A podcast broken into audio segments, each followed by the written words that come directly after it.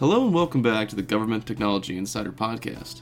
I'm your host, Kevin Tierney, and today we are concluding our conversation with Dan Carroll, Field CTO for Dell Technologies Federal. For those just tuning in, Dan has joined me to discuss what a digital first government looks like and the role that data management plays in enabling it. In our previous conversation, we touched on the many ways tech can enable a better system for federal agencies. I highly recommend listening to parts 1 and 2 of our conversation if you haven't already. But today, Dan and I are looking at the role that data management specifically plays in data security. It is no surprise that there have been many changing and evolving threats facing government IT, but what can agencies do to prepare for these attacks? So, Dan, it's obvious that data management has become the backbone of a proper federal IT strategy as we embrace this digital first government as we've been discussing. How can federal agencies keep pace with the ever evolving cyber threats, you know, that are out there as we navigate this relatively new data management territory? So here is the challenge and what is interesting as it relates to the cyber threats and where we're going. The president released the executive order last year on national security and protecting infrastructure. And one of the key terms that came up within that order was zero trust. What is always fun when you've worked in IT for any amount of time is it's uh, it's like fashion. Old is new again, right? So the ideas of distributed networking and cloud and edge and all that stuff, they borrow similar frameworks and concepts from the mainframe days of the old government systems that used to work in the 80s and even late 70s. So zero trust, the idea that you need to worry about insider threats and implement stronger principles to limit, you know, lateral movement within a network. This is not new thinking. It's the challenge that IT systems or IT practices and the tools to support them maybe didn't exist earlier. So we need to do a better job of basically revisiting these principles around zero trust that have been around since the late 90s and evaluate what we're doing today to more strongly implement them. So that's one key element is basically going back and not starting over. Whenever I talk to anybody uh, within the federal agencies and they're asking us about zero trust, what I stress with them is don't go into a panic, throw out what you're doing. You have put a lot of planning in what you're doing and your roadmaps around cybersecurity frameworks. What you want to do is look at it with a critical eye and see if you're doing everything you can be to support your zero trust principles. That's one key element. So assess what you're doing and then assess what tools you have in the toolbox. So we mentioned a little while ago that you probably, as an organization, have a large amount of assets that you are using. Assess and make sure you're using those effectively. Look at the other assets and see if there are tools within them that you're not using, right? Use what you bought, right? And talk to your integrators, OEM vendors, and have them go into more detail about the full capabilities of things you already own.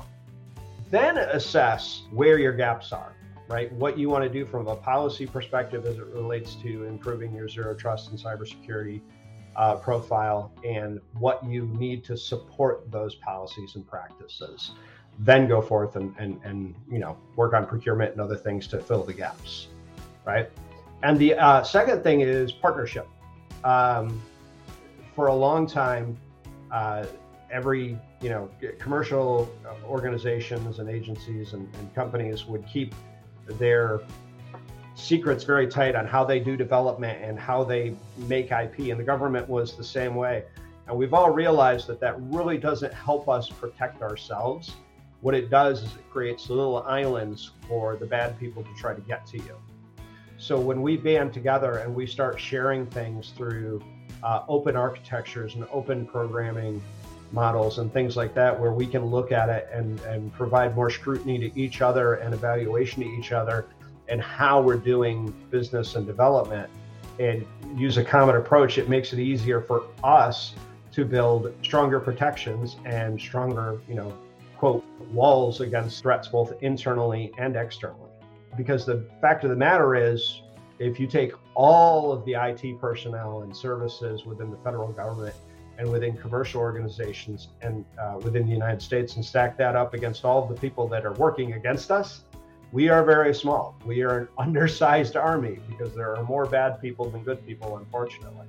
So the only way for us to win is for us to come together and win together. And again, I'll, I'll um, tap on organizations like NIST Cybersecurity Center of Excellence and other uh, similar organizations like Meter or MITRE who help define and push for this kind of collaboration between federal government and private industry as it comes to how we can work together to help improve cybersecurity models. So, in this collaborative environment, you know, obviously setting priorities, making sure everyone's working towards similar goals is really important. So, if you had to rank them, what are the top vulnerabilities in the current cybersecurity posture that may keep federal IT decision makers up at night? Uh, probably the ones that are keeping the federal IT decision makers up at night as it relates to, you know, what are the biggest threats that they have to face. It's not really changed that much. Is the insider threats, right? Which is why this approach to zero trust is so critical. I'll give you a perfect example of that the Edward Snowden situation. So, setting politics aside, whether you think he's a good guy or a bad guy, let's just look at this from a cyber approach in and of itself. You had a person who did they do the appropriate background checks to validate, you know, that he was a good person? You know, I, I, that's up for the NSA to decide. Um, but then you take a step after that. We know that he did walk into a facility uh, he didn't do any fancy hacking. It wasn't like you see in TV where he was sitting down at six keyboards and smashing on them to try to break through firewalls. He walked up to a system, he plugged in a USB drive, and he downloaded massive amounts of data. So, from a cyber perspective, the challenge here was that he had way too much access and then when he started accessing massive amounts of data, there wasn't the systems in place to notice that the person yesterday who was accessing a couple of hundred files was now accessing possibly a couple of thousand or a million. And that didn't set off any alerts or let anybody know and put anything in action to stop him. And then he walked out with that data. That is the reality of what I think keeps a lot of federal IT people up at night is how do you protect against those insider threats because those are the ones that are really going to give you the most problem. The second is the massive amount of systems that exist within the federal IT agencies and getting your hands around them to make sure you're doing everything you can to keep them up to date and secure. When you look at all of these different malware or for ransom scenarios where data gets taken for ransom and encrypted, 99% of those scenarios, there was a system that was unpatched, right? A known vulnerability was exposed and somebody took advantage of that to get into the system and do something uh, that you didn't want them to do. That wasn't some new crazy, you know, uh, exploit that was taken advantage of. It was an exploit usually that was anywhere from six months to several years old that hadn't been resolved. So, how to get your hands around the massive IT infrastructure that is the federal government and make sure you're doing everything you can to secure what you have in place is, I think, one of the bigger challenges they're facing and that keeps them up at night. So, I guess my final question is then what approaches, what methods could and should be utilized to mitigate the threats we've discussed in a digital first government? In a digital first government, there's two things. So, the president's push for zero trust uh, and implementing those principles is key because if you do those kind of practices, that starts to decrease your exposure the second is the continued adoption of AI and machine learning. We will never have enough human resources to go and look at everything that's out there within the federal government IT infrastructure and be able to um, update it and, uh, and make sure that it is where it's supposed to be and do patching and all that stuff. So we have to count on the machines to help us. So that means building stronger AI ML capabilities and how you monitor, explore, account for, and remediate everything on your network.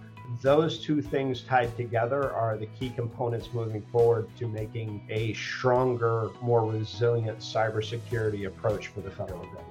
Well, Dan, before we wrap up here, do you have any final thoughts or last comments to share with our listeners? My last comment is always my first comment with any of these conversations. It sounds repetitive because I said it several times throughout the interview, but data governance is the key.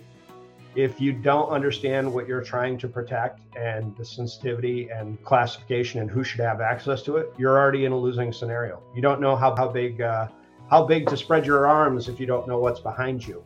So, it, really getting your arms around your data governance model is key. Well, that's going to do it for us here today. Dan, thank you again for joining us and for sharing your insights on the role of data management in a digital first government. I think I can speak for everyone listening when I say it's great to get your insights, and we hope to hear from you again. Uh, I look forward to it, and uh, this was a wonderful experience.